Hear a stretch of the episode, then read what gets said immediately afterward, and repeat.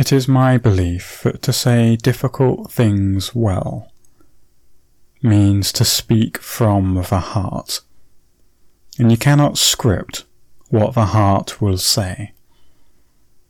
And yet, when you speak from the heart about difficult things, it will not do just to wallow in the difficulties, but it must be tempered by a concrete hope that is what I tried to do in this sermon. It was preached at St Mary's Diss on the 27th of June 2021. The readings were 2 Corinthians 8, 7 to the end, and Mark 5, 21 to the end. You are listening to a sermon from the Pilgrim Path with your preacher Samuel S. Thorpe. May I speak in the name of God, who is Father, Son, and Holy Spirit. Ah. It's a wonderful gospel reading. Yet over the last few weeks, I've consistently found myself drawn again and again to preach from Paul's second letter to the Corinthians. In these sermons, I've reflected on the importance of understanding our current difficulties and afflictions within the light of Christ's death and passion for us.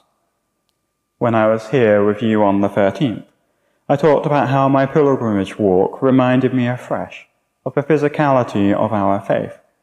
But God is no stranger to our pains, and He doesn't offer us freedom from the difficulties of life, but within them.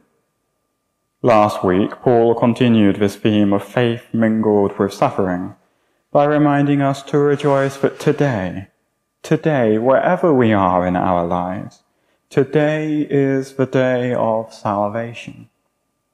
He makes a passionate plea to the Corinthians and to us as well, that they hear his words in the light in which they are meant, filled with love more than this, he urges them to open wide their hearts and to work with him in the ministry of the gospel. As we have heard this morning, he says, Now as you excel in everything, in faith, in speech, in knowledge, in utmost eagerness, and in our love for you, so we want you to excel also in this generous undertaking of the ministry of the gospel.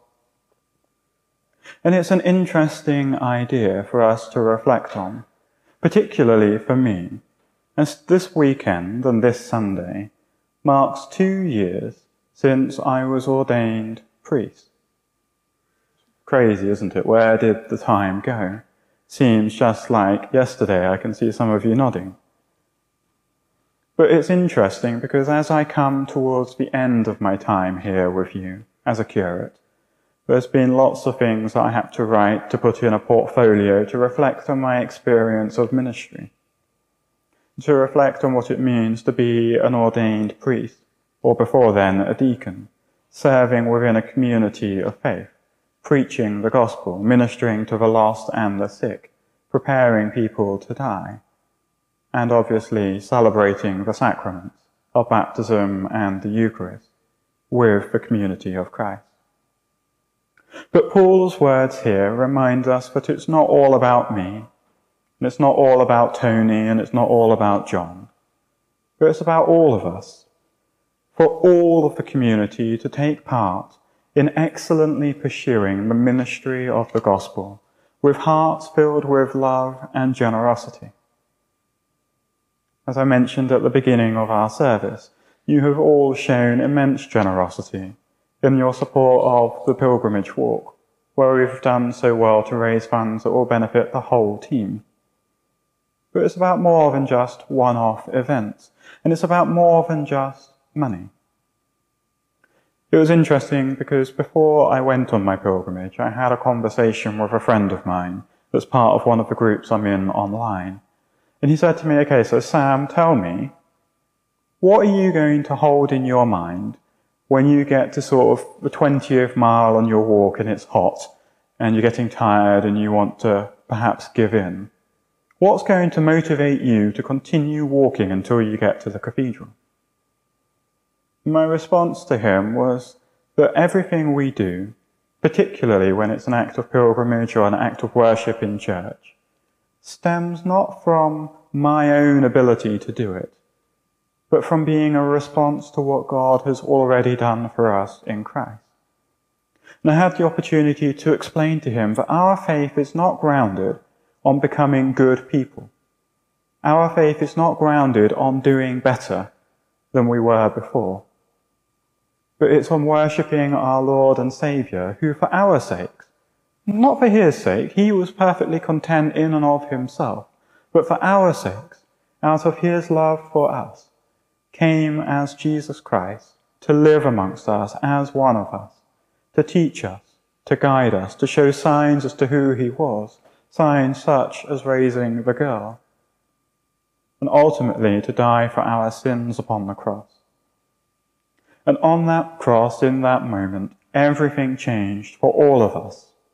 But whatever stage in our lives that became a reality for us, it happened for us on the cross. We were set free from those sins which have troubled us over the years. We were set free from the shame which had been imposed upon us by the actions of others. But the way we know that this is true is through the resurrection of Jesus the sign that what happened on the cross was done by God and stands as a living promise for all eternity that God loves you and I and always will.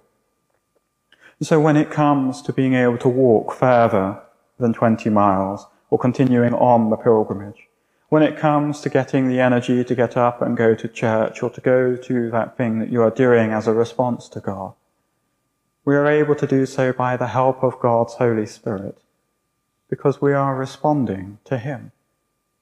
He has provided for us immeasurably, and He equips us immeasurably. And so I was able to say that to him. But then I was able to remember it as I walked. And as I've reflected on my walk since, it seems that this truly is the heartbeat of our faith. It's never about what we do first, but what we do as a response to God moving in our lives first. And sometimes we can expect too little of God.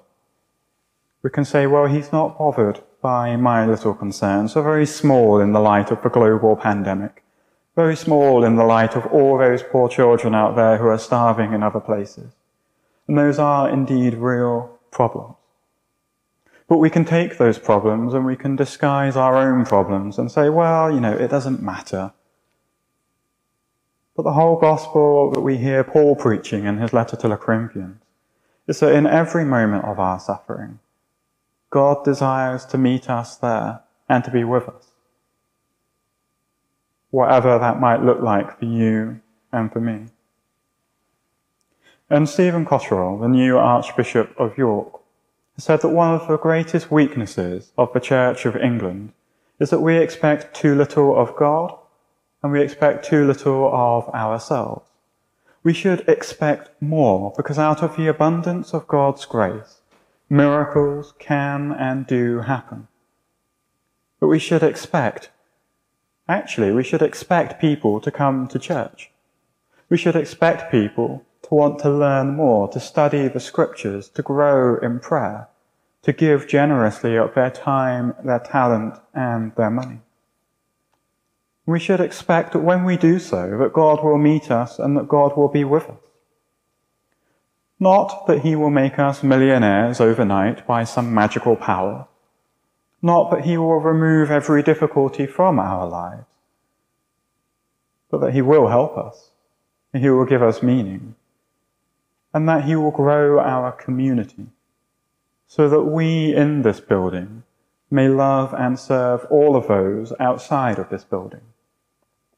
And that's one of the key distinctive things about the Church of England. That we are a parish-based church. We're not here just for our own amusement as a little dinner club that likes to meet on a Sunday morning and it's nice to spend time with one another. But actually we provide the ministry to all those who live in a defined geographical area. For us, that's a defined geographical area which has been expanding more and more. And I don't just mean with the new housing estates and things being built on the edge of this. I'm referring to being the whole Diss team ministry. Where first we were just this one church, and then we were six, and now we're eleven. In the future, who knows? But in that space, we have those who come to church, those who support the work of the church. And they are important and we love all of you dearly. That's why we do what we do. But you enable us to serve those who live around those churches, which is thousands of people, about 12 or 14,000 people. And in serving those people, we here in the Diss team ministry average about 80 funerals a year. A small handful of those are members of our own congregations, but the vast majority, this is their first or only significant contact with the church they've had in quite some time. Just this week, I had a man who had been an avid biker and hobbyist whose funeral it was. And there was people gathered outside in the streets. And on the way from the church to the cemetery, if you were around on Wednesday afternoon, you might have heard the cacophony of motorbikes and scooters making their way in procession along to him, at, to his grave.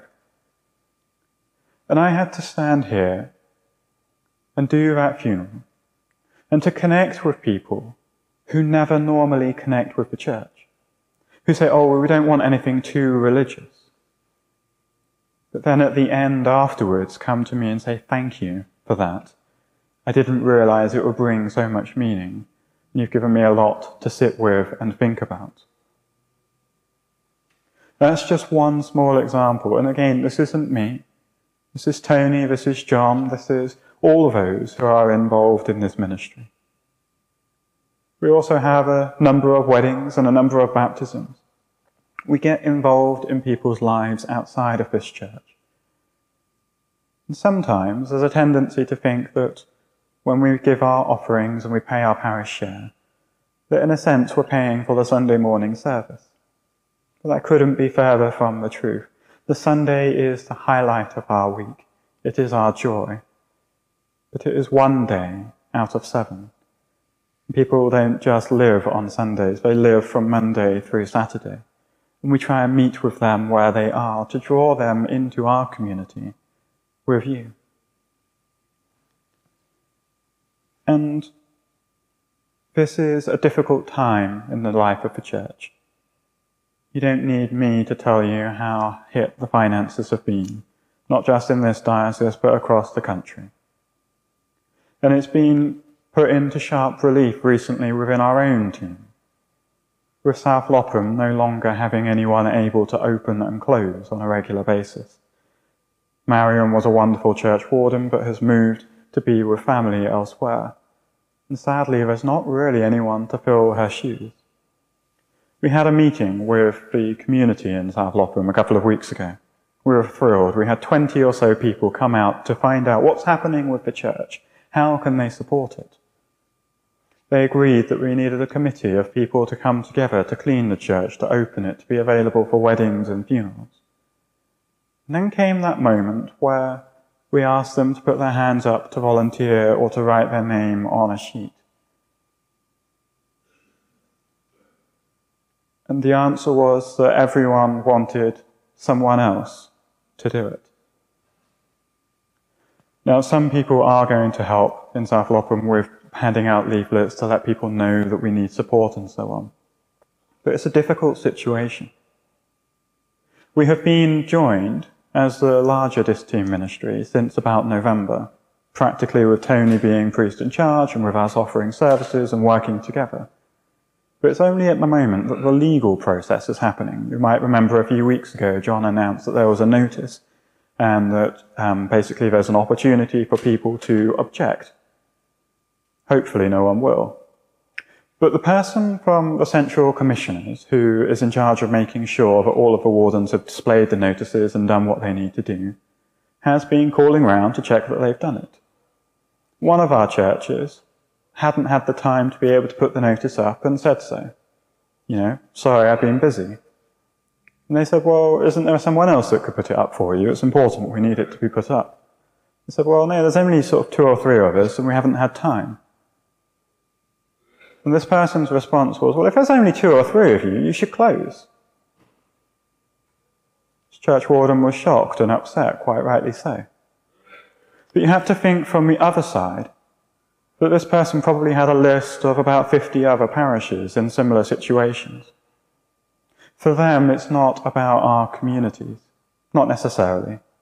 But for us, it's about the people we live with, that we live amongst, that we know and love, and that we desire to support when we hear the news of their grandkids, when we hear about the health difficulties they're having, when they ask us to pray for them. I want it to be very clear that neither myself, nor John, nor Tony, nor anyone on the ministry team here in the Diss Team ministry have any desire to close any of our churches. That is not something we're pushing for. That is not something we want.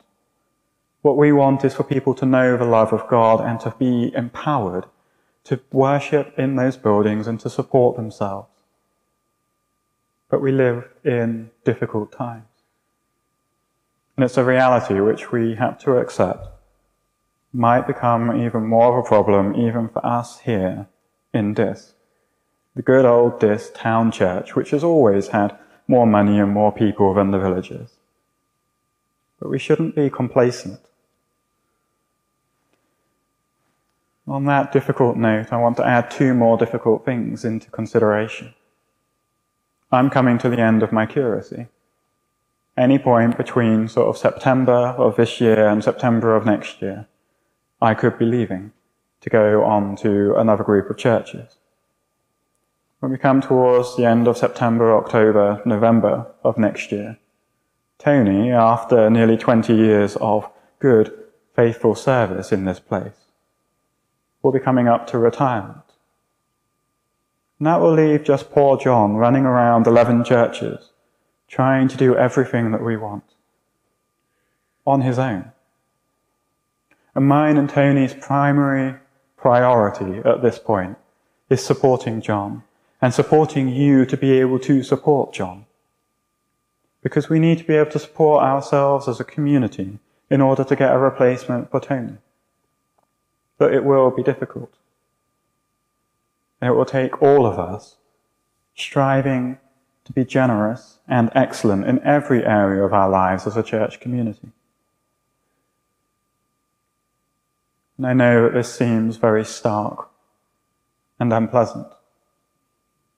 But I'm sure it felt very stark and unpleasant for Jairus as he came to Jesus and said, Teacher, my daughter is dying. And then he's trying to get Jesus to come with him. And this other lady is pestering him and taking up his time and come on, my daughter is dying. How do I, what's going to happen? And then friends from his house come and say, don't bother the teacher. Your daughter has died. We're at that point now. Are we going to say, well, don't bother with all of this? It's already died, it's already dying, it, we will be gone soon, so it doesn't matter could be tempting to fit into that perspective. But Jesus hears this and says to Jairus, No, be patient. I am coming. We heard Ellie read that Jesus goes and there are people mourning and there are people weeping and they are wailing. And he takes them all outside. He calms the situation down. He takes James and John and Peter. And he takes the parents and he goes into the room with the little girl. He says, Talitha kum, girl, get up. And she does. In this moment of certain death, actual death, Jesus comes in and flips the script and brings in hope and life and unexpected joy. We see this again with the cross and the resurrection. At that moment where things seem darkest, at that moment where hope is lost, that is where God meets us. And so if you feel discouraged by what I've said today, in a sense I say good. Because it is in that place of discouragement that God can meet us and give meaning to our lives and our community. And by traveling through that, by wrestling through it together as a community, in prayer, in faithfulness, in time, and in giving. Hopefully, we will taste that promise of a resurrection, that hope of joy, the everlasting life. And not just us who are here this morning, but people who are not yet in our pews, not yet in our building, who live around us. Wouldn't it be great if the faith which means so much to us meant as much to them as well?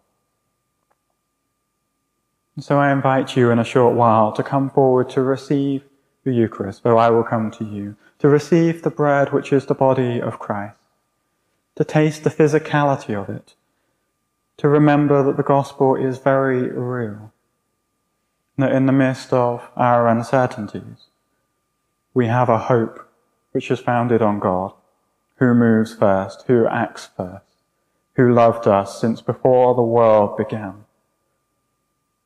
And that in the light of that love, we can be empowered to do everything in His name. Amen.